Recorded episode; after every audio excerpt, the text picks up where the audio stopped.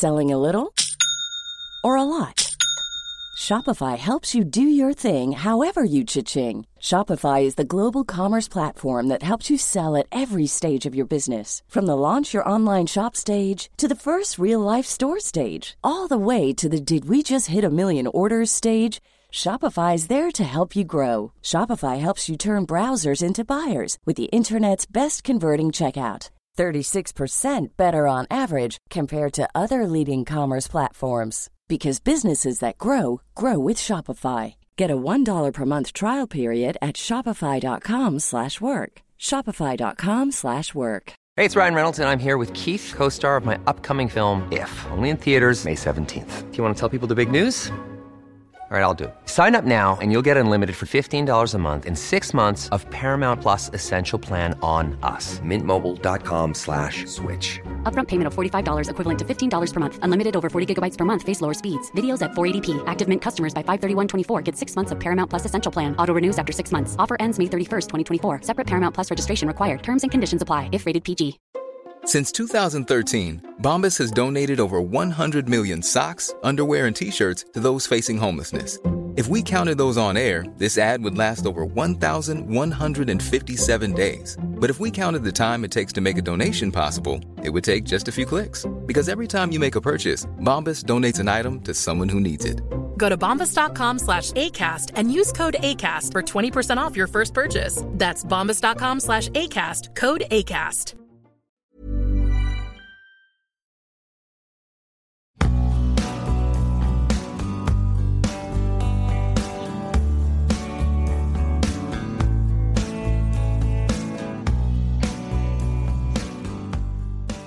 سلام. شما دارید اپیزود 29 پادکست داکس رو میشنوید. من هم پیمان بشردوست هستم. یه آدم علاقه من به فیلم های مستند که توی این پادکست در مورد جذابترین مستندهایی که دیدم صحبت می‌کنم.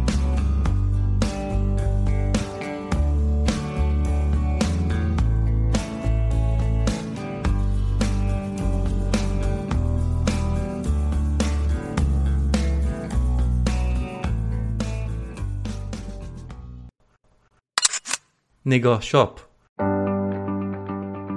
نگاه شاپ یه فروشگاهه که به صورت تخصصی تجهیزات عکاسی و فیلمبرداری و صدا برداری میفروشه. یعنی اگه می‌خواید که تولید محتوا کنید از هر مدلیش ملزوماتش از الف تا یه در نگاه شاپ هست. می‌خواید از محصولاتتون عکس بگیرید و در وبسایتتون بذارید و بفروشید. می‌خواید ویدیو درست کنید و توی یوتیوب بذارید. می‌خواید از آسمان کویر در شب عکس بگیرید ولی نمی‌دونید باید از چه دوربین و تجهیزاتی استفاده کنید. به نگاه شاپ زنگ بزنید و ازشون مشاوره رایگان بگیرید. بیشتر پرسنل نگاه شاپ خودشون عکاس هستن یا حتی در دانشگاه عکاسی و هنر خوندن. برای همین می‌تونن بهتون کمک کنن که مناسب ترین وسیله رو بخرید. بعد هم بهتون کاتالوگ میدن که چطور با این وسایل محتوا تولید کنید. می‌تونید حضوری یا آنلاین خرید کنید و هر جای ایران که باشید سفارشتون رو پستی تحویل بگیرید. ضمنا وبسایت و صفحه اینستاگرام نگاه شاپ رو دنبال کنید. اونجا کلی مطلب و ویدئوی آموزشی جالب در مورد عکاسی و فیلمبرداری هست. نگاه شاپ. اسرائیل برای بیشتر ما ایرانیا شبیه به یک جعبه بسته سیاهه که معمولا چیز زیادی راجبش نمی‌دونیم. اما با این حال نظرات و دیدگاه های مختلفی هم در موردش داریم. خصوصا که در کشورمون این یک موضوعیه که بهش به صورت ایدئولوژیک نگاه میشه. و بسته به اینکه شما چقدر به اون ایدئولوژی حاکم نزدیک یا دور باشید نظرتون راجع به اسرائیل هم می‌تونه متفاوت باشه. مثلا بعضی معتقدن که این یک کشور جعلیه و باید از بین بره و بعضی میگن که نه یک کشور پیشرفته و تنها دموکراسی منطقه است.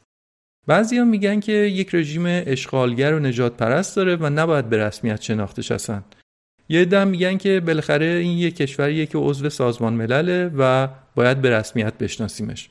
و خلاصه نظرات متفاوته. اما فارغ از اینکه راجبش چی فکر می‌کنیم باید قبول کنیم که بیشترمون چیز زیادی از این کشور نمی‌دونیم. یا حداقل خود من نمی‌دونستم. و همینم انگیزه شد برام که کمی راجع به اسرائیل تحقیق کنم. مطالعاتی داشتم و چند تا فیلم مستند هم دیدم. اتفاقا هم فیلم های مستند زیادی در مورد اسرائیل وجود داره. اما تعداد زیادی از این مستندها در مورد موضوعاتی بودن که من خیلی تمایلی نداشتم که راجع به اونها صحبت بکنم. مثلا مستندهایی بودن که ساخته شده بودن که نشون بدن سرویس جاسوسی اسرائیل چقدر قویه و چطور تونسته فلان مبارز فلسطینی رو ترور بکنه یا فلان جنایتکار نازی رو بعد از چند سال پیدا بکنن و محاکمه بکنن. یا مستندایی راجع به اینکه ارتش اسرائیل چقدر قویه و در جنگ شش روزه چطور پیروز شده. و از این موضوعات که در عین اینکه این موضوعات واقعا خوب جالب هستن اما به نظرم اومد که بیشتر این مستندها جنبه تبلیغاتی دارن. این یه مسئله. مسئله دیگه این که اصلا بعضی از این مستندها راجع به ترور هستن. شاید می‌خوام بگن که بعضی از ترورها خوبه اما در واقع ترور تروره و چیز بدیه. و من به شخصه دوست نداشتم که راجع به مهارت یک گروهی در ترور کردن یه اپیزود بسازم. به خاطر همین دوتا مسئله که گفتم جنبه تبلیغاتی و موضوع ترور انتخاب یک مستند راجع به اسرائیل برام یک کمی سخت بود. اما خوشبختانه یک مستند خیلی خوبی پیدا کردم که برای خود من کلی آموخته داشت و باعث شد که من در کنارشم بازم تحقیق بکنم. انقدر این موضوعات برام جالب بود که برخلاف رویه معمول که سعی می‌کنم موضوع رو توی یه اپیزود جمع جورش کنم این بار دلم نیومد و می‌خوام که در دو تا اپیزود به طور مفصل راجع به موضوع صحبت کنم. یعنی هم خود مستند و هم اطلاعاتی که به طور جانبی کسب کردم همه رو یک کاسه کنم و توی دو تا اپیزود براتون تعریف کنم.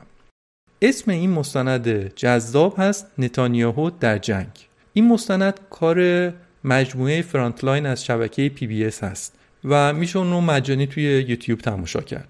Frontline و PBS از بهترین سازنده های مستند تو دنیا هستن. قبلا هم اپیزود امپراتوری آمازون رو بر اساس یه مستند دیگه از PBS ساخته بودم. اما موضوع این مستند راجع به بنیامین نتانیاهو نخست وزیر سابق اسرائیل نتانیاهو دوران طولانی رو در سیاست اسرائیل حضور داشته و اصلا طولانی ترین دوره نخست وزیری در اسرائیل متعلق به اونه.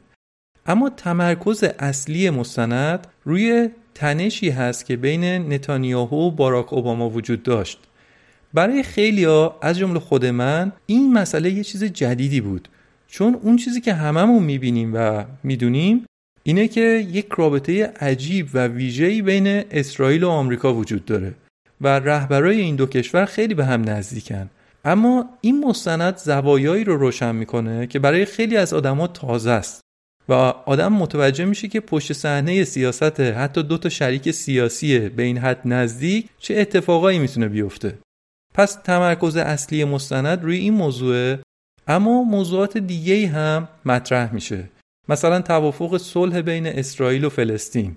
چه پیشینه ای داشته چه فراز و نشیبی بوده اصلا نتانیاهو کی بوده و تحت چه شرایطی شخصیتش شکل گرفته و موضوعات دیگه ای توی مستند با یک لشکر از چهره های سرشناس سیاست آمریکا و اسرائیل مصاحبه شده. از نزدیکترین مشاورای نتانیاهو تا مقامات عالی رتبه آمریکایی.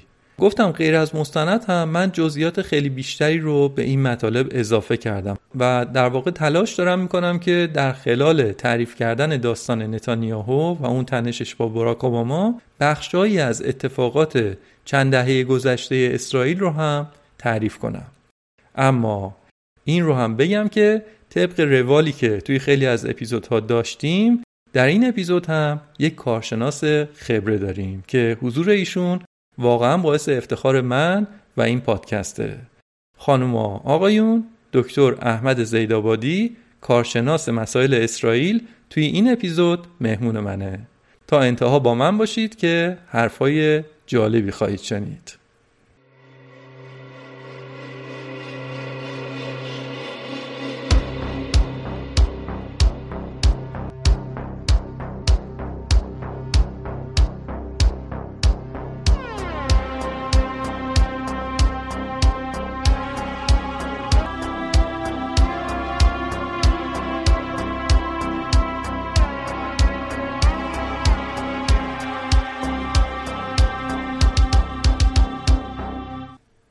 قبل از اینکه داستان اپیزود رو شروع کنم این رو بگم که کانال یوتیوب پادکست داکس رو اخیرا فعال کردم و سعی می‌کنم که بیشتر براتون ویدیو تولید کنم و بذارم. در مورد فیلم های مستند صحبت کنم یا در مورد چیزهای جالبی که دیدم یا تجربیاتی که کردم توی ویدیوها براتون صحبت می‌کنم. پس اگه مشتری پادکست داکس هستید کانال یوتیوب رو هم عضو بشید. حالا دیگه بریم ببینیم داستان چیه. بنیامین نتانیاهو رو در اسرائیل به اسم بیبی بی می‌شناسن. اون کسیه که تا به حال طولانی ترین زمان نخست وزیری در اسرائیل رو داشته. نزدیک به 15 سال نخست وزیر اسرائیل بوده. نتانیاهو خودش رو در قامت یک منجی تاریخی برای یهودیان می‌بینه. اینطور عقیده داره که کارش شبیه به وینستون چرچیله. همونطور که چرچیل با آمریکایی‌ها ائتلاف کرد و جلوی آلمان نازی رو گرفت و در نتیجه یهودیان نجات پیدا کردن عقیده داره که این بار هم اون بوده که با آمریکا ائتلاف کرده و جلوی یک دشمن جدید رو گرفته و جون یهودی رو حفظ کرده. دشمن جدیدشون کیه؟ ایران. نتانیاهو اینطور ادعا می‌کنه که من با کمک آمریکا باعث شدم که ایران به سلاح هسته‌ای دست پیدا نکنه و یهودیا در امون بمونن. حالا اینکه آیا واقعا ایران دنبال سلاح اتمی بوده و آیا دنبال این بوده که علیه اسرائیل ازش استفاده کنه موضوع بحث نیست. دارم میگم نتانیاهو اینطور خودش رو معرفی می‌کنه و خودش رو یک منجی تاریخی برای یهودیا می‌دونه. خب حالا ببینیم این آدم کی بوده تیر تایفش کی بودن اجدادش کیا بودن چطور بزرگ شده و چطور وارد دنیای سیاست شده. چون همین که راجع به این آدم و خانوادش حرف می‌زنیم خیلی چیزا راجع به اسرائیل هم دستمون میاد. بنابراین من داستان نتانیاهو رو از پدرش شروع می‌کنم که اسمش بود بنزیون. بنزیون میلکاوسکی در سال 1910 در ورشو لهستان به دنیا آمد. یعنی زمانی بود که هنوز کشوری به اسم اسرائیل تأسیس نشده بود و خانواده اینا در لهستان بودن. پدر بنزیون نیتان میلکاوسکی یک خاخام یهودی بود یعنی یک روحانی یهودی بود. همونهایی که کت و شلوار مشکی میپوشن و کلاه شاپو می‌ذارن و ریش و موی بلند دارن و اینها. الان داریم راجع به پدر بزرگ بنیامین نتانیاهو صحبت می‌کنیم ما. پس نیتان یک خاخام دو آتیشه یهودی بود. اینقدری دو آتیشه که اون زمونا یعنی دوربر 100 سال پیش به کشورهای دیگه اروپا و حتی آمریکا می‌رفت و در مورد این صحبت می‌کرد که خیلی لازمه که حتما یک دولت یهودی وجود داشته باشه.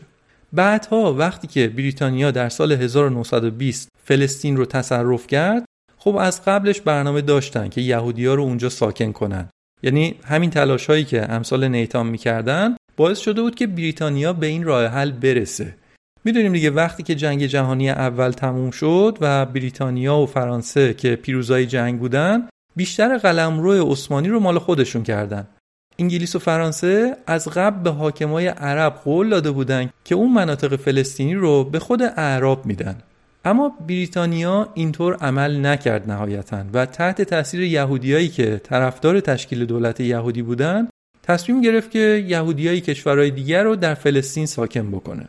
حالا من خیلی دارم اینجا کلیگویی می‌کنم. خودتون می‌تونید در این مورد بیشتر بخونید. هم کتاب و پادکست و فیلم های یوتیوب زیادی در مورد این مسئله هست به فارسی هم هست. راجع به اینکه چطور بریتانیا به این نتیجه رسید بیانیه بالفور چی بوده و موضوعات جالب دیگه. من نمی‌خوام اینجا به اونها بپردازم.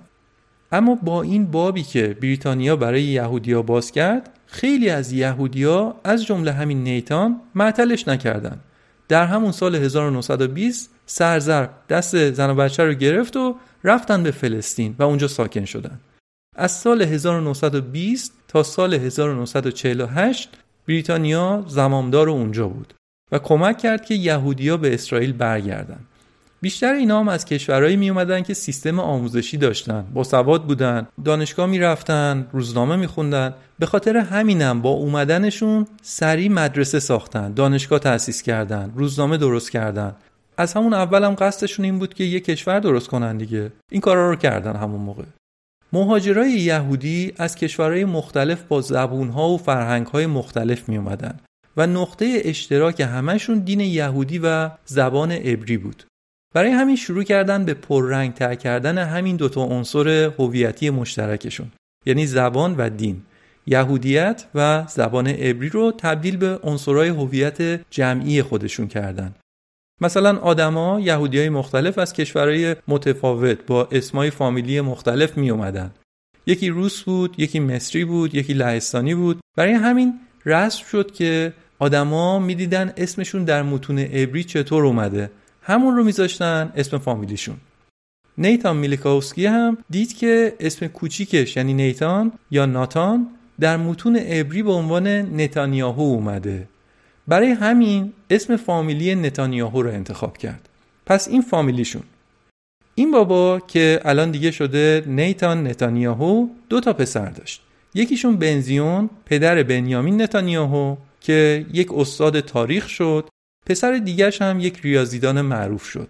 یادتونه گفتم اینا سری مدرسه و دانشگاه تأسیس کرده بودن. جفت پسرای نیتان در دانشگاه های همونجا درس خوندن و یکیشون تاریخدان و یکیشون ریاضیدان شدن. اما بنزیون که میشه پدر بنیامین نتانیاهو. بنزیون مثل پدرش مذهبی نبود ولی شبیه باباش طرفدار دو آتیشه ایده سهیونیسم و ایجاد یک کشور یهودی بود. بنزیون یک مورخ بود که عقاید دست راستی افراطی داشت و می‌گفت که به دلایل تاریخی که من می‌دونم ما یهودیا همیشه در خطر هستیم. من تاریخ می‌دونم دیگه. به نظر من باید تمام عرب ها رو از فلسطین اخراج کنیم و یه دیوار آهنین دور تا دور کشور بکشیم تا بتونیم در امان بمونیم. تازه اینا اومدن وارد فلسطین شدن. هنوز رسیده نرسیده می‌گفت که به دلایل تاریخی اینجا مال ماست و اونایی که تا به حال اینجا بودن باید برن. خودش متولد لهستان بود و تازه رسیده به فلسطین ولی می‌گفت عرب ها رو از اینجا اخراج کنیم. این عقاید افراتیش رو حتی بنیانگذارای اسرائیل هم نمی‌تونستن تحمل کنن. دیگه ببینید چقدر آش شور بوده و این آدم از نظر همه افراطی بوده. بنزیون یه آدم دانشگاهی بود ولی به خاطر همین عقایدش نتونست در خود اسرائیل یه کار دانشگاهی پیدا بکنه و به اجبار به آمریکا مهاجرت کرد. و در دانشگاه کورنل در اطراف نیویورک به عنوان استاد تاریخ یهود مشغول به کار شد. بنزیون نتانیاهو از سال 1957 تا سال 1975 توی دانشگاه های مختلف در اطراف نیویورک و فیلادلفیا استاد بود. پروفسور تاریخ بود. اما توی اون سالهایی که خانواده بنزیون نتانیاهو در آمریکا بودن رابطهشون با اسرائیل قطع نشد و اینا مدام در حال رفت آمد به اسرائیل بودن بنزیون سه تا پسر داشت یوناتان و بنیامین و ایدو بهشون می‌گفتن یونی و بیبی و ایدو. با اینکه سه تا پسر در آمریکا مدرسه می‌رفتن و دو تاشون هم اصلا تو خود آمریکا به دنیا آمده بودن اما وقتی که اینا دیپلمشون رو می‌گرفتن تو آمریکا برمیگشتن اسرائیل و عضو ارتش اسرائیل می‌شدن. هر ستای این پسران نه تنها در ارتش اسرائیل کار کردند بلکه عضو یک گردان کاماندویی ویژه ارتش اسرائیل هم شدند.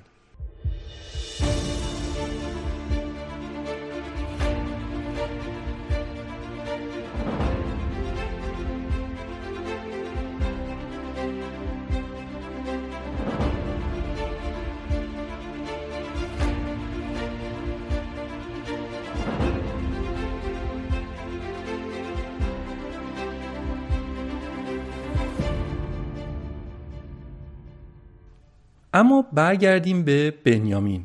بنیامین در سال 1949 در اسرائیل به دنیا آمد و بهش می‌گفتن بیبی. بی. این اسمیه که الان هم توی اسرائیل با اون معروفه.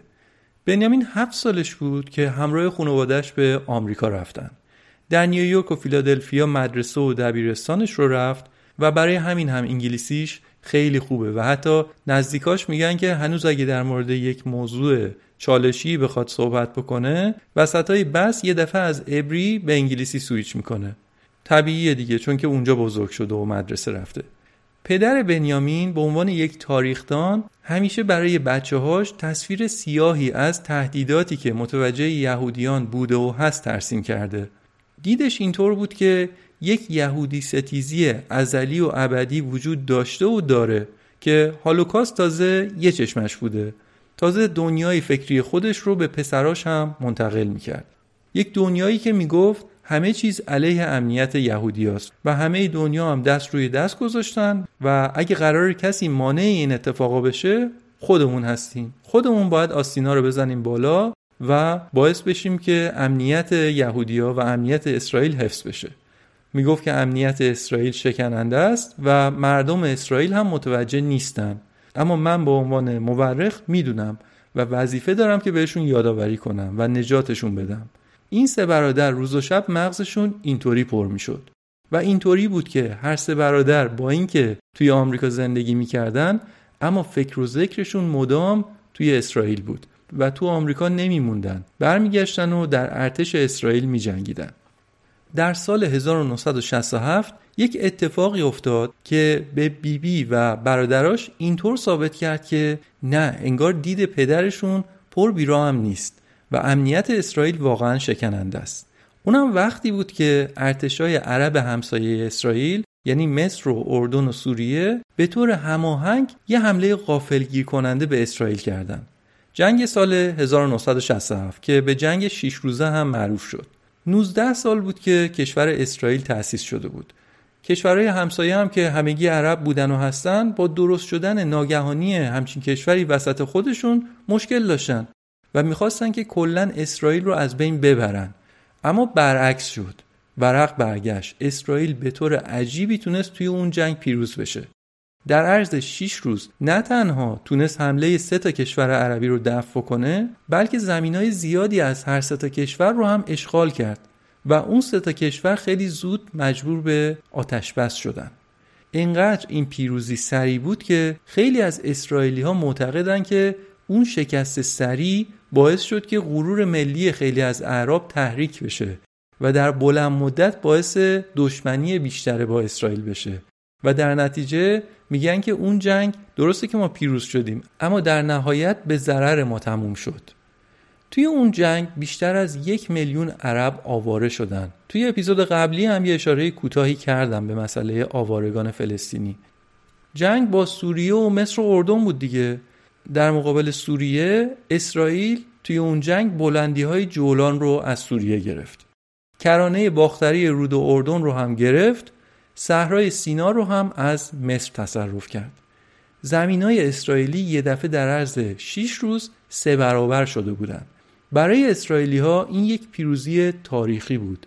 ولی در دراز مدت این مسئله باعث تنش و ناامنی بیشتر در خود اسرائیل شد. اون موقعی که این جنگ شروع شد نتانیاهو درست همون موقع دبیرستانش رو تموم کرده بود. وقتی که جنگ شد دیگه منتظر مراسم فارغ و تحصیلیش هم نموند. سریع با اولین هواپیما به اسرائیل برگشت تا برای ارتش اسرائیل کانال حفر بکنه. یه پسر جوون باشی که توی خونه بنزیون تربیت شده باشی. یک آدم متعصب که همیشه خدا بدترین احتمالات رو در نظر می‌گیره و بعد یه دفعه همچین جنگی بشه و دیگه مهر تاییدی بشه به نظریات بنزیون. دیگه این سه برادر به این نتیجه رسیده بودن که تمام حرفهای پدرشون درسته. بنیامین نتانیاهوی 18 ساله بعد از پایان جنگ 6 روزه دوباره به آمریکا برگشت تا به دانشگاه بره. در طول دوره دانشگاه هم نتانیاهو از هر فرصتی استفاده می‌کرد به ارتش اسرائیل برمیگشت. یه بار در سال 1972 یک گروه عرب به اسم سپتامبر سیاه یه هواپیمایی که از وین به تلاویو می‌رفت رو دزدیده بودند و بردن توی یک فرودگاهی. نتانیاهو اون موقع عضو سایرت ماتکال بود یعنی همون یگان ویژه کاماندویی ارتش که ورود بهش هم خیلی سخته.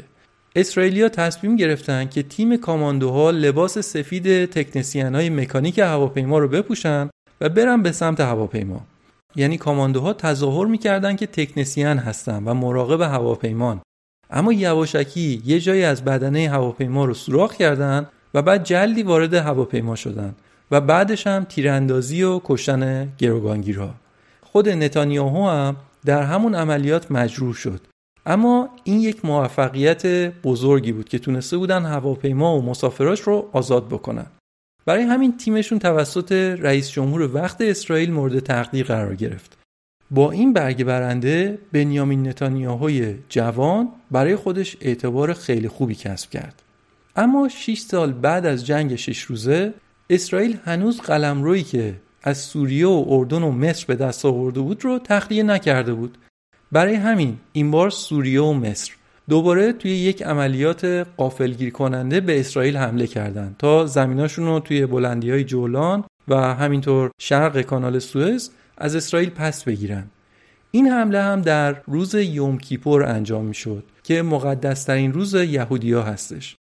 عمدنم این دوتا کشور این روز رو انتخاب کرده بودند چون بیشتر یهودیایی که سخت درگیر اطاعات و عبادات یوم کیپور بودن رو غافلگیری کنند برای همینم اسم این جنگ شد یوم کیپور اون جنگ هم برای سوریه و مصر نتیجه‌ای در بر نداشت و نهایتا بعد از 20 روز این دو کشور حاضر به پذیرش آتشبس شدند.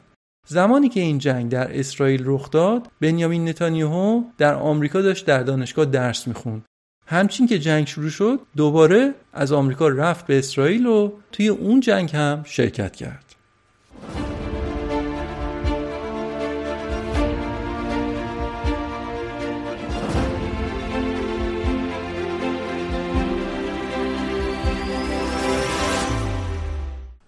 خب این از سابقه نظامی خود بنیامین نتانیاهو و اشتیاقش به حضور در ارتش اسرائیل تازه بشنوید از برادرش یوناتان برادر بزرگشون. اون دیگه بعد از دبیرستانش کلا به اسرائیل برگشت. جمع کرد از آمریکا رفت اسرائیل و عضو سایرت ماتکال یا همون یگان ویژه کاماندوها شد. این یگان جاییه که نیروهای زبده ارتش اسرائیل اونجا هستن و ورود بهش هم کار راحتی نیستش. جالبه که هر سه پسر بنزیون عضو همین یگان شده بودند. اما حضور یوناتان در ارتش پررنگتر از بقیه برادرها بود و در بیشتر جنگ هایی که بین اسرائیل و همسایه‌هاش رخ داد حضور داشت. از جمله در همین جنگ های معروف شش روزه و یوم کیپور که گفتم حضور داشته. پیشنهاد می‌کنم حتما راجع به این جنگ ها کمی گوگل کنید. موضوع خیلی جالبیه خصوصا اینکه در فضای دو قطبی اون سالها آمریکا و شوروی هم پاشون به این جنگ ها باز می‌شد و هر کدوم برای یه طرف جنگ تسلیحات میفرستادن و حمایت می‌کردن. یوناتان در تصرف بلندی های جولان هم نقش داشت. گفتم که بلندی های جولان متعلق به سوریه است. اما به خاطر موقعیت استراتژیکش به خاطر ارتفاعش از اون نقطه به اسرائیل میشه تسلط داشت. میشه دید میشه به اونجا شلیک کرد. برای همین از نظر امنیتی منطقه خیلی مهمیه. اسرائیل با جنگ اطلاعاتی و جنگ نظامی اون منطقه رو به زور از سوریه گرفته و هنوز که هنوزه در اشغال خودش داره. در سال 1976 یک هواپیما روبایی و گروگانگیری دیگه اتفاق میافته و چند نفر از اعضای سازمان آزادی بخش فلسطین یک هواپیما که از تلاویو می‌خواست به پاریس بره رو دزدیدن و بردنش به اوگاندا در آفریقا یه هفته این هواپیما و بیشتر مسافراش همونجا در اوگاندا در گروگان بودن که دیگه اسرائیل یگان سایرت ماتکال رو به اونجا فرستاد. فرمانده اون عملیات هم یوناتان نتانیاهو بود، برادر بنیامین. نهایتا نتیجه عملیات این شد که تونستن همه گروگان ها رو آزاد کنن اما خود یوناتان در همون عملیات کشته شد. خبر کشته شدن فرمانده سایرت ماتکال در عملیات اوگاندا مثل بمب در اسرائیل صدا کرد. برای خیلی از مردم اسرائیل یوناتان دیگه مثل یک قهرمان بزرگ بود. براش مراسم خاکسپاری مبسوطی گرفتن، نامه هایی که توی جنگ میفرستاد رو تبدیل به کتاب کردن. یه ده از اسرائیلیا اصلا اسم بچهشون رو گذاشتن یوناتان. خلاصه خیلی ازش تجلیل شد و از قبلش هم خانواده نتانیاهو اعتبار ویژه‌ای توی اسرائیل پیدا کردن. این اتفاق تاثیر خیلی زیادی هم روی بنیامین نتانیاهو گذاشت. با خودش می‌گفت که سرنوشت من اینطوره که من باید جای برادرم مبارزه کنم منتها به یه روش دیگه ای وقتی که یوناتان در سی سالگی کشته شد بقیه خانوادهشون هنوز در آمریکا زندگی می‌کردن ولی بعد از مرگش بنزیون و همسرش تصمیم گرفتن که به اسرائیل برگردن. بنیامین اما باز هم در آمریکا موند. دانشگاهش تازه تموم شده بود در دانشگاه ممتازی هم درس خونده بود. در دانشگاه MIT معماری و مدیریت اجرایی خونده بود و در دانشگاه هاروارد هم تا یه جایی دکترای علوم سیاسی خوند که بعدها رهاش کرد. با مرگ یوناتان بنیامین نتانیاهو تصمیم گرفت که وارد دنیای سیاست بشه. برای همین یک مؤسسه سیاسی به اسم برادرش در آمریکا تأسیس کرد. تا اینجا خودش بارها در جنگ هم شرکت کرده بود و از مناقشه فلسطین و اسرائیل هم که مطلع بود و درگیر بود و اینها. لحجه آمریکایی هم داشت موقع حرف زدن هم اعتماد به نفس بالا داشت. اسمش رو هم آمریکایی کرده بود گذاشته بود بن نیتای. بنیامین نتانیاهو رو کرده بود بن نیتای. با این مهمان ثابت شبکه های پرمخاطب آمریکایی شده بود. مثل CNN رگ خواب مردم آمریکا هم دستش بود و می‌دونست چطور باید حرف بزنه تا اونا حرفش رو قبول بکنن. بیننده های آمریکایی وقتی می‌دیدن که این داره با یک فلسطینی که لحجه عربی داره این دوتا دارن مناظره می‌کنن خود به خود به خاطر لحجه و ظاهر با نتانیاهو احساس نزدیکی بیشتری می‌کردن و حرف اینو بیشتر میخوندن. لب به کلام حرفاش هم در رسانه ها چی بود؟ می‌گفت که بیننده های آمریکایی من از اوضاع مطلعم. بذارید من براتون توضیح بدم. در خاور میانه یک جنگ بین خیر و شر در جریانه. طرف خیر اسرائیل و طرف شر فلسطینه. اصلا ما اسرائیلیا همیشه خدا قربانی بودیم و هستیم. اما با همه اینها هیچکی توی دنیا اندازه ما دنبال صلح نیست. ولی لاکردارا نمی‌ذارن که ما دنبال صلحیم یاسر عرفات دنبال آدم کشیه لب کلام حرفاش اینطوری بود. قضیه رو خیلی صفر و یکی تعریف می‌کرد. با این سابقه حضور در رسانه ها سفارت اسرائیل در آمریکا اون رو در سال 1980 به عنوان سخنگوی سفارت انتخاب کرد. حالا دیگه اون بن نیتای دوباره شد بنیامین نتانیاهو و فعالیت سیاسی خودش رو از اونجا شروع کرد یعنی در آمریکا نه در اسرائیل. سال 1980 با عنوان سخنگوی سفارت اسرائیل در آمریکا. حالا دیگه به خاطر کارش حضورش در رسانه ها بیشتر هم شد. این حضور پیاپیش توی تلویزیون اون رو تبدیل به یک سلبریتی کرد. هم توی مجامع سیاسی آمریکا و هم بین میلیونرهای یهودی که حاضر بودن هر بهایی رو بپردازن تا نزدیک این چهره سیاسی و رسانه‌ای بشن. خب چه بهتر از این برای یه سیاستمدار؟ راحت می‌تونه روی اونها تاثیر بذاره. بعد از مدتی سفیر اسرائیل در آمریکا ارتقا پیدا کرد و شد وزیر خارجه اسرائیل. یعنی دیگه سفیر باید به اسرائیل برمیگشت. اینطوری بود که جای خودش رو به نتانیاهو داد. به اون اعتماد داشت و بنیامین نتانیاهو رو در سن 34 سالگی کرد سفیر اسرائیل در آمریکا. در همون سالها اسرائیل سیاست شهرکسازی در مناطق مورد مناقشه رو شدیدتر کرد.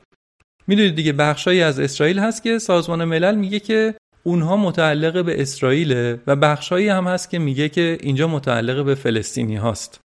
اما اسرائیل در زمین هایی که متعلق به فلسطینی هاست شرک سازی می‌کنه و یهودیایی که از کشورهای دیگه به اسرائیل میارن رو اونجا ساکن می‌کنن یعنی یهودیایی که مثلا از آلمان، از روسیه، از آفریقا به اسرائیل مهاجرت می‌کنن دولت بهشون خونه میده. خونه ها کجاست؟ در شهرک هایی هست که زمینش رو به زور گرفتن از فلسطینی ها. به زور هم این آدما اونجا میمونن و کم کم صاحب منطقه میشن. نه سازمان ملل و نه هیچ کشور دیگه هم تا به حال نتونستن یا نخواستن جلوی شهرکسازی های اسرائیل توی اون مناطق رو بگیرن. در اون سالها که بنیامین نتانیاهو سفیر اسرائیل در آمریکا بود در بحبوحه همین شهرکسازی ها رسانه آمریکایی با نتانیاهو مصاحبه می‌کردند و اون هم استاد در این مسائل. اصلا ساخته شده برای همین. قضیه رو طوری نمایش می‌داد و توضیح می‌داد که مسئله فقط مسئله اسرائیل نیست. مسئله رو اینطور نشون می‌داد که اسرائیل دژ اول و خط مقدم غرب علیه شرقه. یعنی اگه شما غربی ها پشت اسرائیل رو نگیرید و ما سنگر رو ببازیم تهدید متوجه خود شماست.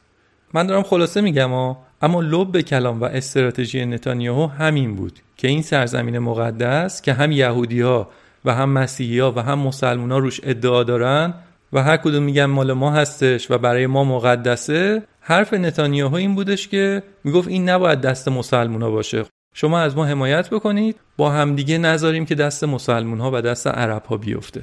ما اسرائیلی ها داریم این کار می‌کنیم تا هویت غرب حفظ بشه.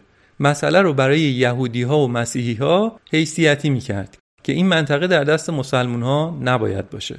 با این استراتژیش در جایی که باید به رسانه ها پاسخ می‌داد تازه چهره یک طلبکار هم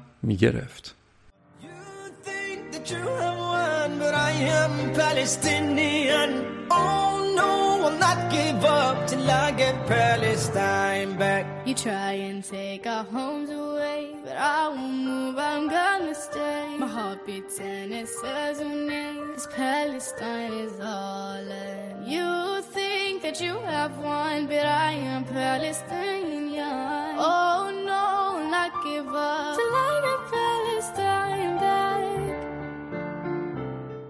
نتانیاهو تا سال 1988 هم در همین سمت باقی موند تا اینکه بالاخره خودش از سمتش استعفا کرد و به اسرائیل برگشت تا در خود اسرائیل فعالیت سیاسی کنه در اوایل سال 1990 دیگه اون استراتژی سخت نتانیاهو دموده شده بود. کلینتون رئیس جمهور آمریکا داشت تلاش می‌کرد که اسرائیل و فلسطین رو به صلح برسونه. اون موقع اسحاق رابین نخست وزیر اسرائیل بود. خود اسحاق رابین یکی از فرمانده های اصلی اسرائیل در جنگ شیش روزه سال 1967 بود. از اون طرفم یاسر عرفات رئیس سازمان آزادی بخش فلسطین به عنوان نماینده فلسطین اومده بود. یعنی دو نفری که قرار بود با هم صلح بکنن هر دو سابقه نظامی و سابقه مبارزه علیه همدیگر رو داشتن. برای اولین بار این دو طرف باید اصلا اولش موجودیت هم رو میپذیرفتن و کنار هم قرار می‌گرفتن. اصلا تصورش رو هم کسی نمی‌تونست بکنه که همچین اتفاقی بخواد بیفته. چون Hey, I'm Ryan Reynolds. Recently, I asked Mint Mobile's legal team if big wireless companies are allowed to raise prices due to inflation. They said yes. And then when I asked if raising prices technically violates those onerous two-year contracts, they said, "What the f*** are you talking about? You insane Hollywood ass." So to recap, we're cutting the price of Mint Unlimited from $30 a month to just $15 a month. Give it a try at mintmobile.com slash switch. $45 upfront for three months plus taxes and fees. Promoting for new customers for limited time. Unlimited more than 40 gigabytes per month. Slows. Full terms at mintmobile.com. Hey, it's Ryan Reynolds, and I'm here with Keith, co-star of my upcoming film, If, only in theaters May 17th. Do you want to tell people the big news? All right, I'll do it. Sign up now and you'll get unlimited for $15 a month and six months of Paramount Plus Essential Plan on us. Mintmobile.com slash switch. Upfront payment of $45 equivalent to $15 per month. Unlimited over 40 gigabytes per month. Face lower speeds. Videos at 480p. Active Mint customers by 531.24 get six months of Paramount Plus Essential Plan. Auto renews after six months. Offer ends May 31st, 2024. Separate Paramount Plus registration required. Terms and conditions apply if rated PG. هر دو طرف همدیگه رو به عنوان تروریست میشناختن بعدش هم راجع به هر چیزی اختلاف نظر و مانع وجود داشت. اسحاق رابین به کلینتون می‌گفت که چرا عرفات باید با یونیفرم نظامی و با کلتش بیاد توی کاخ سفید. از اون طرف کلینتون به عنوان میانجی به رابین گفته بود که توافقنامه صلح که امضا شد باید جلوی دوربینا به همدیگه دست بدید شما دوتا اونم مخالفت می‌کرد. کلی جنجال سر همین مسئله پیش اومد. آخرش رابین گفت باشه دست میدم اما نمیبوسمش. از اون طرف هم می‌دونستن که عرفات معمولا آدما رو میبوسه. مثل ما ایرانیا سه بار هم میبوسید. فکر کنید تیم کلینتون توی اتاق بیضی کاخ سفید یعنی اتاق رئیس جمهور داشتن تمرین می‌کردن که اگه عرفات بعد از امضای توافق ناقافل خواست بیاد رابین رو ببوسه کلینتون چیکار کنه که نذاره این اتفاق بیفته؟ یه جوری هم این کارو کنه که جلوی دوربینا تابلو به نظر نیاد. تمرین می‌کردن. به هر حال حالا اینا تازه هواشی قضیه بودن. کلی بحث ها و مذاکراتی در پشت پرده راجب بند بند توافق وجود داشت. اما با تمام گرفتاریایی که وجود داشت دو طرف توافق رو امضا کردند و دست هم رو مقابل دوربینا فشار دادن که این اتفاق خیلی بزرگی بود و حتی عرفات و رابین و همینطور شیمون پرس که وزیر خارجه اسرائیل بود اون موقع به خاطر این توافق جایزه صلح نوبل هم گرفتن. امضای این توافق در آمریکا اتفاق می افتاد اما این توافق به عنوان توافق اسلو معروفه. چون مذاکرات اولیش به صورت پنهانی در اسلو اتفاق افتاده بود. این توافقی بود که به فلسطینیا زمیناشون رو برمیگردون. یعنی اون مناطقی که توسط سازمان ملل به عنوان زمینای فلسطینی شناخته میشه ولی اون موقع در دست اسرائیل بود اون رو برمیگردون به دست فلسطینیا. اون بخشایی که اسرائیل در جنگ شش روزه در سال 1967 گرفته بود رو هم بهشون برمیگردوند. در عوضش قرار بود که بین دو طرف صلح ایجاد بشه. دیگه جنگ و حمله بین همدیگه نداشته باشن. مثل هر توافق دیگه ای این توافق هم موافقین و مخالفینی داشت. هم در فلسطین و هم در اسرائیل. برای بعضی از فلسطینیا این توافق چیز زیادی نبود که بخوان خوشحال بشن. برای خیلی هم خوب بود چون صلح می‌شد می‌گفتن آقا جنگ بسته دیگه زندگیمون تموم شد. هیچی نفهمیدیم از زندگی. برای بعضی از اسرائیلی ها هم این قرارداد خوبی نبود. چون می‌گفتن این سرزمین موعوده. بر اساس تعالیم دینمون خدا اینجا رو به ما یهودیا وعده داده. حالا سازمان ملل میگه مال فلسطینیاست به ما ربطی نداره. خدا به ما وعده داده بود سر جنگ شش روزه هم به وعدش عمل کرد و زمین مال ما شد. در اون زمان نتانیاهو رهبر حزب محافظه‌کار لیکود شده بود و با گروهی از مذهبی های افراطی و محافظه‌کار ائتلاف کرده بود و اینا با همدیگه مخالف سرسخت توافق اسلو بودند. دنیا داشت فکر می‌کرد که بالاخره مسئله فلسطین و اسرائیل داره جمع میشه قضیه داره حل میشه اما توی خود اسرائیل تظاهرات و اعتراضها علیه این توافق تازه شروع شد راستگراهای اسرائیلی از جمله نتانیاهو و طرفداراش توافق اسلو رو نمی‌خواستند. یادمونه دیگه نتانیاهویی که تمام اون سالها که توی واشنگتن دیسی بود در تلویزیونهای آمریکایی می‌گفت که ما دنبال صلحیم. اونا دنبال جنگ هستن. ما فقط صلح می‌خوایم. ولی حالا که دو طرف در یک قدمی صلح بودن نتانیاهو و همفکراش می‌گفتن که نباید توافق کنیم. حالا چرا؟ چون که یک انتخاباتی پیش رو بود و نتانیاهو این رو یک فرصت خوبی می‌دید تا بتونه سوار بر موج عصبانیت تندروها بشه و حرف اونها رو نمایندگی کنه و به قدرت برسه. اعتراضات کم کم گسترده تر شد و عده زیادی از مردم اسرائیل به حالت عصبانیت ریختن به خیابونا. می‌گفتن اسحاق رابین به ما یهودیا خیانت کرده. توی اعتراضاتشون عروسک های از رابین رو درست کرده بودن که لباس نازی ها رو پوشونده بودن تنش. یه چفیه هم شبیه به مدل چفیه انداختن یاسر عرفات رو سرش کشیده بودن. یعنی دو تا دشمن تاریخی که اسرائیلی ها برای خودشون می‌دیدن نازی ها و یاسر عرفات رو با همدیگه آورده بودن و با اسحاق رابین تلفیق کرده بودن. ده ها هزار نفر ریختن تو خیابون های اورشلیم. علمدار این قافله کیه؟ بنیامین نتانیاهو. رفته بود توی بالکن یکی از ساختمونهای مرکز شهر و از اونجا با مردم خشمگین صحبت می‌کرد و در واقع بنزین روی آتیششون میریخت که آره ما اجازه نمیدیم اورشلیم دوباره دو تیکه بشه. این شهر پایتخت جاودانه ملت یهوده. در همون موقع حتی در خود حزب لیکوت هم نگرانی هایی وجود داشت که اوضاع با این وضعیت از کنترل خارج میشه. اما خود نتانیاهو انگار باکی نداشت از این قضیه. و فقط می‌خواست مردم از رقیب سیاسیش اساق رابین که توافق را امضا کرده عصبانی باشن. با هیجان فریاد می‌زد که اسحاق رابین تو داری به یاسر عرفات یعنی به یک قاتل تعظیم می‌کنی. مردم هم عکس رابین رو آتیش می‌زدن شعارهای تند می‌دادند که میکشیمش میکشیمش. نخست وزیر کشور رو. این اعتراضات چندین شب ادامه پیدا کرد.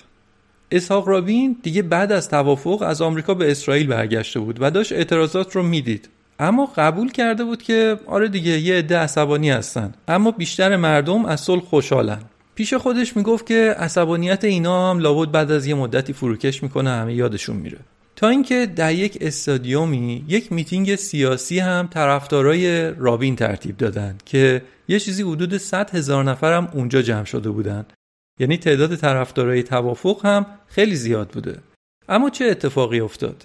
بعد از اینکه طرفدارای توافق در ستایش صلح آهنگ خوندن اسحاق رابین از روی سن اومد پایین که اونجا رو ترک بکنه. یه دفعه یک نفر از لابلای جمعیت خودش رو به اسحاق رابین رسوند و از پشت بهش سه تا تیر شلیک کرد. اسحاق رابین نخست وزیر اسرائیل که تازه با رهبر فلسطینیا توافق صلح امضا کرده بود در دم کشته شد. هنوز امضای توافق خوش نشده اجرای توافق رفت رو هوا. قاتل رابین یک یهودی راستگرای افراطی بود به اسم ییگال امیر. طرفدارای رابین شوکه شده بودند رهبر حزبشون جلوی چشمشون کشته شده بود. عصبانی بودن و فریاد می‌زدن بیبی قاتله یعنی بنیامین نتانیاهو. همسر رابین هم همین رو می‌گفت و می‌گفت که همه اینا تقصیر نتانیاهو هست.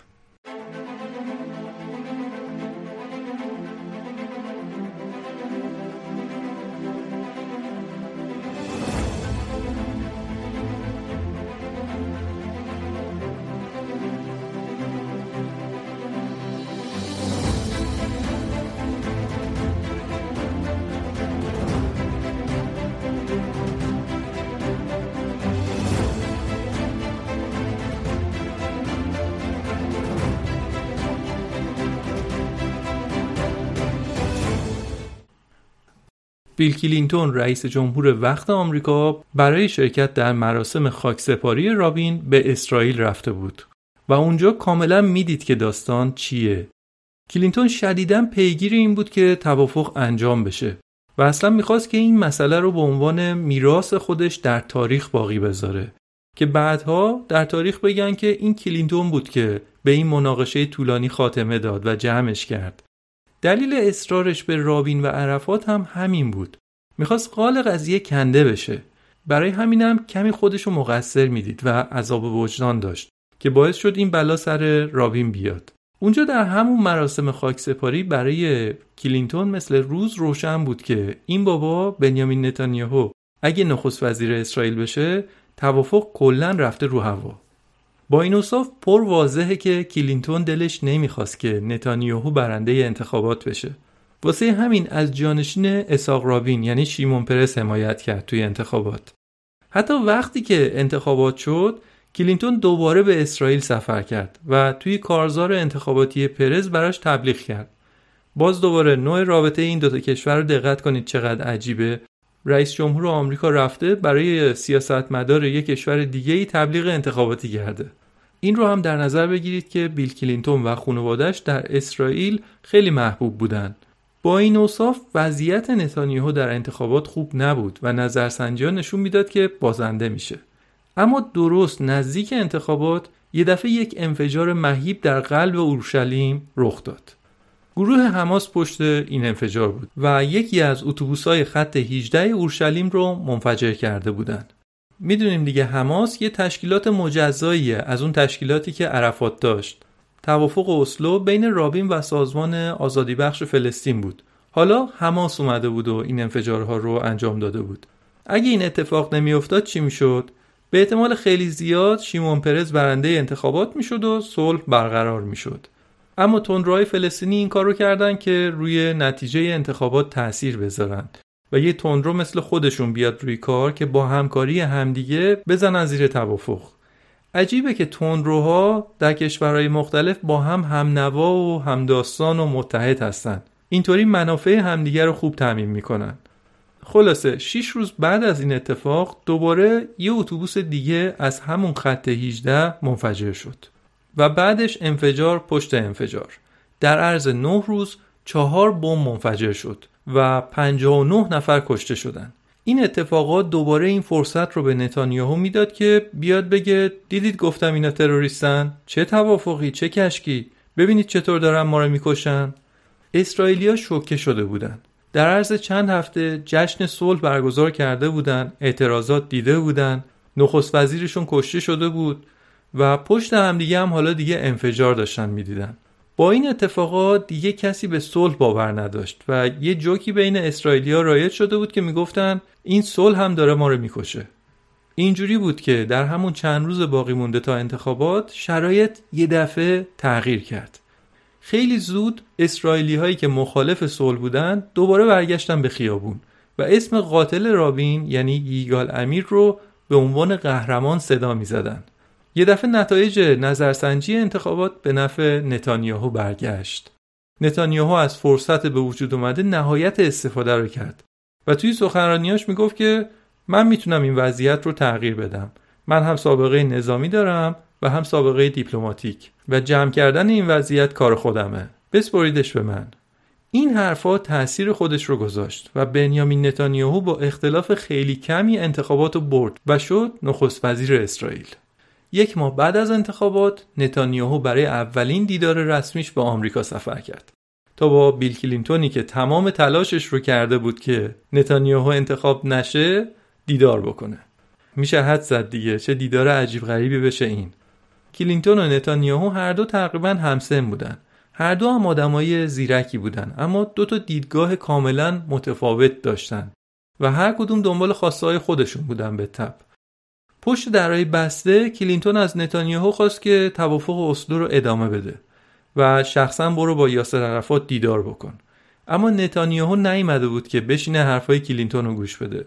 انگار اومده بود که بهش یاد بده که چطور باید با فلسطینیا معامله کرد. حرفای خودشو می‌زد که اینا اصلا قابل اعتماد نیستن با فلسطینیا اصلا نمیشه وارد توافق شد. فازش اینطور بود که بذار عموجون بهت یاد بدم در خاورمیانه اوضاع چطوره. و شروع کرده بود به سخنرانی کردن برای کلینتون که شرایط خاورمیانه اینطوریه که من میگم. بله دولت قبلی توافق اسلو رو امضا کرده اما من به این توافق خیلی مشکوکم خیلی محتاطم نسبت بهش. یه طوری رفتار می‌کرد و حرف می‌زد که وقتی جلسه تموم شد کلینتون به تیمش می‌گفت که این بابا فکر می‌کنه اینجا بین ما کدوممون ابرقدرته. بیل کلینتون از این موضع بالای نتانیاهو خیلی عصبانی بود.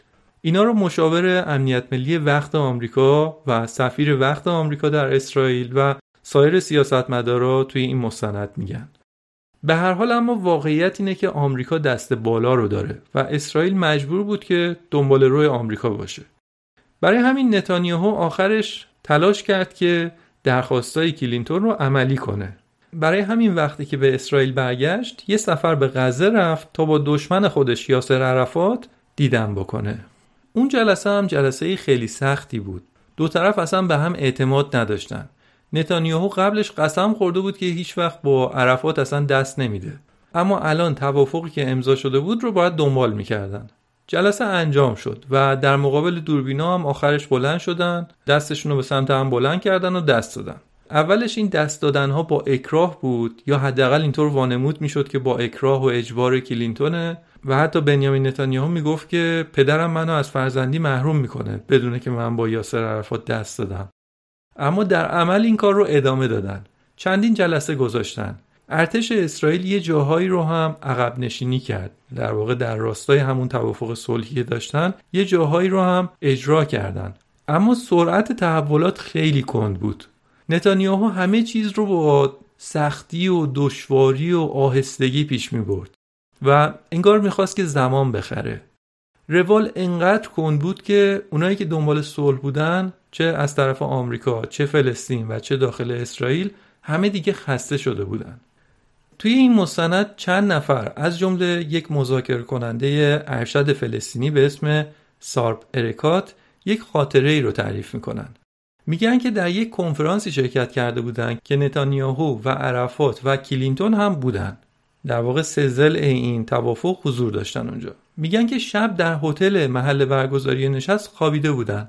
بعد ساعت چهار صبح با صدای فریاد از خواب بیدار شدن. صدای فریاد کی بود؟ کلینتون.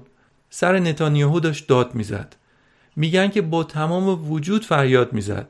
این آقای ارکات میگه که حرکات سیاسی نتانیاهو واقعا دیوانه کننده است. میگه که من در طول مذاکراتم در طی این سالها بارها و بارها عصبانیت و خستگی رو هم در چهره رؤسای جمهور آمریکا دیدم و هم خود مذاکره کننده های اسرائیلی و البته خود من و سایر همکارام در سمت فلسطینی که هممون رو خسته می‌کرد. سر بند به بند هر مسئله بحث می‌کنه و نمی‌خواد که توافقی انجام بشه. در اون بره البته خود نتانیاهو هم در یه شرایط عجیبی گیر افتاده بود. احزاب چپ اسرائیل از دستش عصبانی بودن که چرا توافق رو اجرا نمی‌کنی؟ احزاب دست راستی هم عصبانی بودن می‌گفتن چرا داری توافق رو اجرا می‌کنی؟ مگه قرار نبود زیر توافق بزنی؟ یعنی در یک وضعیت عجیبی گیر کرده بود که یه عده می‌گفتن توافق رو عمل بکن یه عده می‌گفتن نکن. خب یا باید کامل عمل می‌کرد یا باید کامل عمل نمی‌کرد. اینطوری عملا حمایت هر دو جناح رو از دست داده بود و در این شرایط بود که دولت نتانیاهو از اکثریت افتاد. و خب به تب دیگه نمی‌تونست نخست وزیر اسرائیل باقی بمونه. اینطوری شد که انتخابات برگزار شد و ایهود باراک قاطعانه نتانیاهو رو شکست داد. با اومدن ایهود باراک به عنوان نخست وزیر جدید اسرائیل بیل کلینتون که حالا از شر نتانیاهو خلاص شده بود موقعیت رو مناسب می‌دید که توافق رو بزنه نهایی کنه دیگه قال قضیه رو بکنه. ایهود باراک هم از حزب کارگر اسرائیل بود. همون حزبی که اسحاق رابین و شیمون پرس هم مال همون حزب بودن. حالا این بار بیل کلینتون ایهود باراک و عرفات رو به استراحتگاه خودش در کمپ دیوید دعوت کرد. حالا دیگه نتانیاهو هم نبود که اگه نتیجه نگرفتن همه بگن تقصیر اونه. با اینکه اون نبود ولی باز هم به هیچ توافقی نرسیدن که نرسیدن. اینکه شهر اورشلیم رو چیکار کنن نصف کنن نصف نکنن و چندین مسئله دیگه ای که همگی به بنبست خورد و موندن که چیکار بکنن. اما در اون طرف قضیه در فلسطین هم مردم فلسطین حق جابجایی آزادانه رو کماکان نداشتن. امنیت نداشتن آزادی مذهبی نداشتن وضع اقتصادیشون افتضاح بود. از مذاکرات هم که بهش دل بسته بودن دیدن هیچ آیدی براشون نداره. خسته شدن و دوباره انتفاضه جدید رو شروع کردن ریختن توی خیابونا به سنگ انداختن باز دوباره وقتی که تنش بالا می‌گیره فضا برای تندروهای دو طرف مهیا میشه دیگه نتانیاهو و افرادی که تفکرات راست افراطی داشتن می‌گفتن که ببینید اینم نتیجه مذاکره و مدارا با فلسطینیاست. باید مقابل اینا محکم ایستادگی کرد. به احزاب چپگرای اسرائیل می‌گفتن که ما به شما اخطار داده بودیم که اگه مقابل فلسطینیا وا بدید و ضعف نشون بدید چه اتفاقی میافته؟ بفرما همین شد. و اینطوری بود که اجرای توافق اسلو به بن‌بست خورد. چند وقت بعد هم دوره ریاست جمهوری بیل کلینتون هم تموم شد و جورج دبلیو بوش با یه سیاست متفاوت وارد کاخ سفید شد. بعد هم به خاطر حملات 11 سپتامبر توجهش فقط معطوف به جنگ علیه تروریست بود و مسئله صلح بین اسرائیل و فلسطین هم در اولویتش نبود و کلا فراموش شد.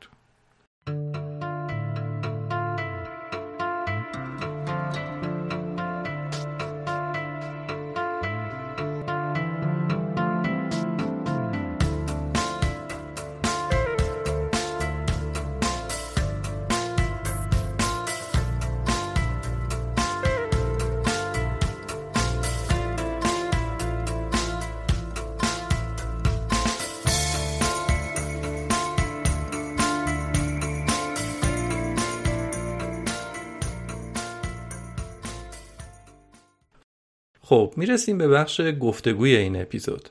همونطور که در اول اپیزود گفتم سوالاتم رو از دکتر احمد زیدابادی روزنامه نگار برجسته کشورمون که کارشناس مسائل اسرائیل هستند پرسیدم. متاسفانه در صدایی که از آقای زیدابادی میشنوید یک نویز وجود داره که بابتش از شما عذرخواهی می‌کنم. صحبت هم با احمد زیدابادی رو بشنوید. سوال اولم اینه که با کنکاش در زندگی نامه رهبرای اسرائیل متوجه میشیم که بیشتر اونا سابقه حضور طولانی مدت در ارتش اسرائیل رو دارن و یا حتی حضور در رده های بالای ارتش اسرائیل رو در رزومه خودشون دارن دلیل این پیشینه پررنگ نظامی در بین سیاستمدارای اسرائیل چیه؟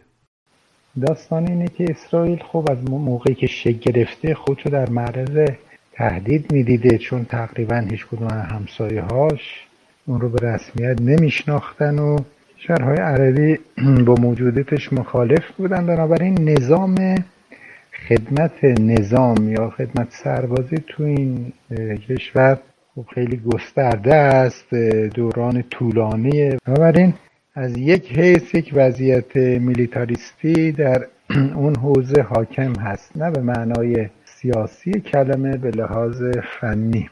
بنابراین همه این افرادی که اونجا شهروند حساب میشن باید دوره سربازی رو طی کنند.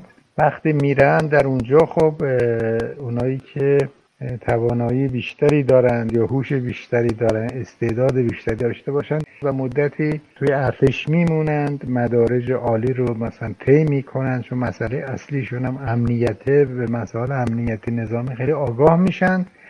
اینها دیگه در یک سنی از ارتش می‌زنن بیرون و اعلام بازنشستگی می‌کنن. حالا یا وزیر یا مثلا رئیس ستاد نیروها بودند یا ژنرال بودند و از این جهت اکثر اینها یک سابقه ای در خدمت در نیروهای نظامی دارند و طبیعتا موقعیت سیاسی بهتری هم پیدا می‌کنه. این دلیلش به نظرم این باشه.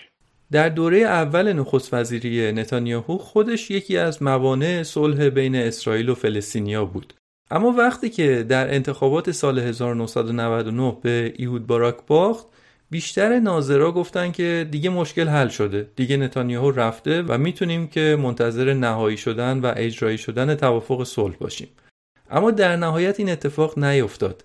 دلیل عدم موفقیت ایهود باراک چی بوده؟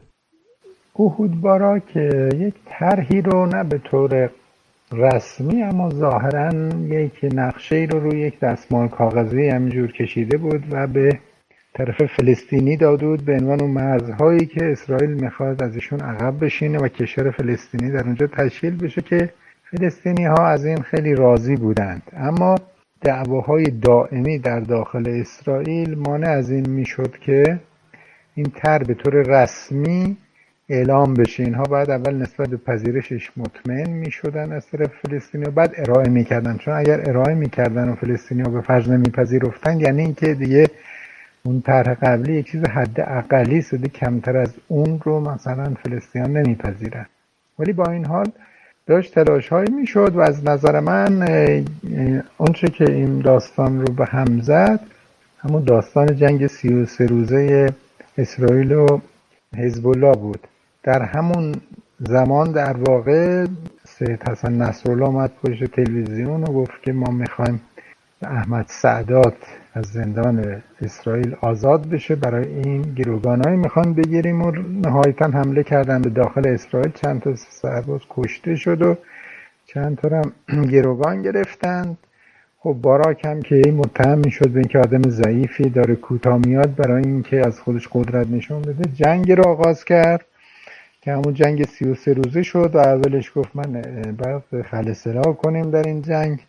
حزب الله را خب به این دست پیدا نکرد. حزب الله یه تلفاتی وارد کرد به اسرائیلی. ها گرچه نتیجه جنگ خیلی به ضرر اسرائیل تمام نشد اما اسرائیلی ها اون رو خیلی برای خودشون مثبت تلقی نکردند و رو به ضعف گذاشت خلاصه و در انتخابات بعدی به همین دلیل عمدتا به همین دلیل باخت. خب اون مسئله پرونده فسادش هم همینجور رو اومد و اون هم مزید بر علت شد و, و نتانیاهو دوباره برگشت به قدرت بعد از شکست توافق اسلو فلسطینیا که از تغییر وضع خودشون ناامید شده بودند دوباره مسیر مقاومت رو در پیش گرفتن. در مورد وضعیت فلسطینیا و دلایل شروع انتفاضه تو اون دوره کمی توضیح می‌دید؟ باراک می‌خواست توافق نهایی رو انجام بده. با عرفات رفتن در آمریکا در زمان کلینتون اونها نتونستن به توافق نهایی برسن. خیلی هم پیش رفتن اما نهایتا اونجا معلوم نشد چه پیشنهادی داده شد و این پیشنهادهای رسمی بود. رد شد به هر حال. جو در داخل سرزمین های فلسطینی ملتهب بود. آریل شارون هم از این التعاب استفاده کرد و برای که به هم بزن همه چیز رو رفت. به بهانه اینکه می‌خواد بره دیوار ندوه رفت داخل مسجد الاقصا و بر سر این خب فلسطینی ها شورش کردن انتفاضه شروع شد انتفاضه مسلحانه شد. وقتی مسلحانه شد دیگه آریل شارون سر کار اومد و کل دستاورد اسلو رو دونه دونه از بین برد و تمام شهرها رو دوباره اشغال کرد. اما خب بعدا خود شارون هم به این نتیجه رسید که این شیوه کمک نمی‌کنه یک دفعه راهش رو عوض کرد. در بین فلسطینی ها گروه های اسلامگرا مثل حماس و جهاد اسلامی و در اسرائیل هم احزاب راست و راست افراطی و مذهبی به کلی با فرمال صلحی که مبتنی بر دو کشور باشه مخالفند و معمولا هم همیشه وقتی که اوضاع داشته پیش می‌رفته یا مثلا گوشایش می‌خواسته بشه یکی از اینا یا هر دوتاشون دست به اقدام می‌زدند و اوضاع رو به آشوب کشوندند که روند صلح مختل بشه. چون موضوع بسیار قامزیه اونجا دو طرف نگاهشون از هم خیلی فاصله داره. نمی‌تونن هیچ کدومم اجماعی ایجاد کنن یا یه اکثریت محکمی و اینه که این ماجرا همین که می‌خواد به یک نقطه برسه زودی دوباره از هم میپاشه و این مشکلات به وجود میاد و کشورهایی هم که بالاخره مخالف هستند با این روند خب ایرانی ها بالاخره خیلی نقش دارن در اینکه مثلا حماس یا جهاد به هم بزنن از اون طرف هم لابی مسیحیان انگلیکن که توی حزب جمهوری خواه خیلی نفوذ دارن و مدافع اسرائیل هم در به هم زدن داستان خیلی مؤثرند خیلی ممنونم از دکتر احمد زیدآبادی که در این اپیزود شرکت کرد. واقعا فکرشو نمی کردم یه روزی از خونم یه برنامه درست کنم که احمد زیدآبادی در اون حضور داشته باشه. همینجا این رو هم بگم که در اپیزود بعدی هم که ادامه صحبت راجع به همین مستنده و طبیعتا مربوط به مناقشه فلسطین و اسرائیل هم میزبان یک کارشناس مطلع دیگه هستم. این توضیح رو هم بدم که همونطور که می‌دونید پادکست داکس یک پادکست گفتگو محور نیست و در کنار بحث اصلی که راجع به موضوعات حول یک مستند هست برای اینکه بیشتر وارد موضوع اپیزودها بشیم من از یک کارشناس مطلع چند تا سوال می‌پرسم و پاسخش رو هم عینا و بدون سانسور در پادکست میارم و دیگه امکان طرح سوالات بیشتر و تجزیه و تحلیل اون پاسخها یا نقد اون پاسخها رو دیگه نداریم. بنابراین من این بخش رو به عنوان گفتگو با یک کارشناس یا با یک فرد مطلع میارم که نظرات یک فرد مطلع رو هم شنیده باشیم و بدونیم. و در نهایت قضاوت و جمعبندی راجع به اون موضوع به عهده شما شنونده ها هستش. اینم از بخش گفتگو.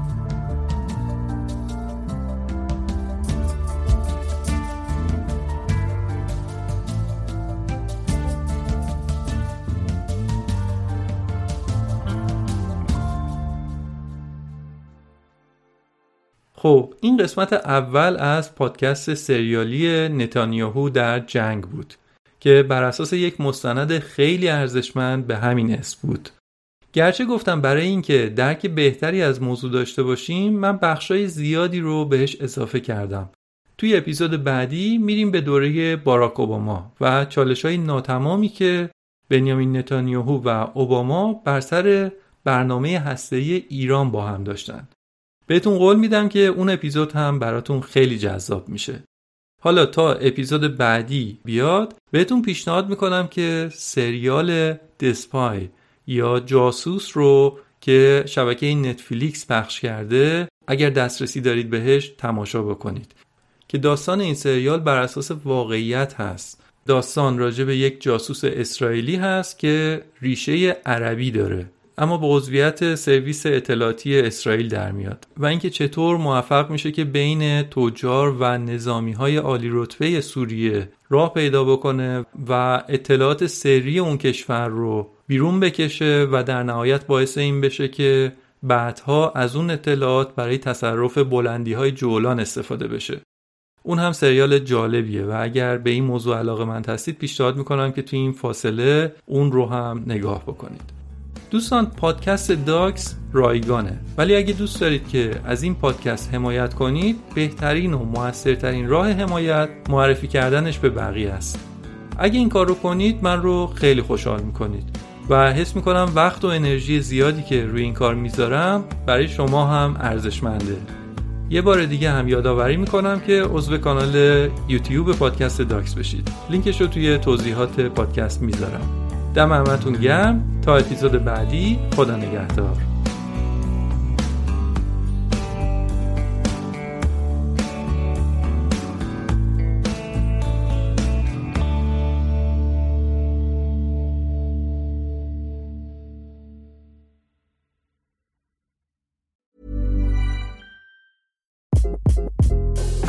This is Craig Robinson from Ways to Win, and support for this podcast comes from Invesco QQQ. Invesco QQQ is proud to sponsor this episode and even prouder to provide access to innovation for the last 25 years. Basketball has had innovations over the years too. We're seeing the game played in new ways every day. Learn more at Invesco.com slash QQQ. Let's rethink possibility. Invesco Distributors, Inc. Hi, I'm Daniel, founder of Pretty Litter. Did you know cats tend to hide symptoms of sickness and pain? I learned this the hard way after losing my cat, Gingy. So I created Pretty Litter, a health monitoring litter that helps detect early signs of illness by changing colors, saving you money and potentially your cat's life. Pretty Litter is veterinarian developed, and it's the easiest way to keep tabs on your fur baby's health right at home. Go to prettylitter.com and use code ACAST for 20% off your first order and a free cat toy. Terms and conditions apply. See site for details. Imagine the softest sheets you've ever felt. Now imagine them getting even softer over time. That's what you'll feel with Bowl and Branch's organic cotton sheets. In a recent customer survey, 96% replied that Bowl and Branch sheets get softer with every wash. Start getting your best night's sleep in these sheets that get softer and softer for years to come. Try their sheets with a 30-night guarantee. Plus, get 15% off your first order at bowlandbranch.com. Code BUTTERY. Exclusions apply. See site for details.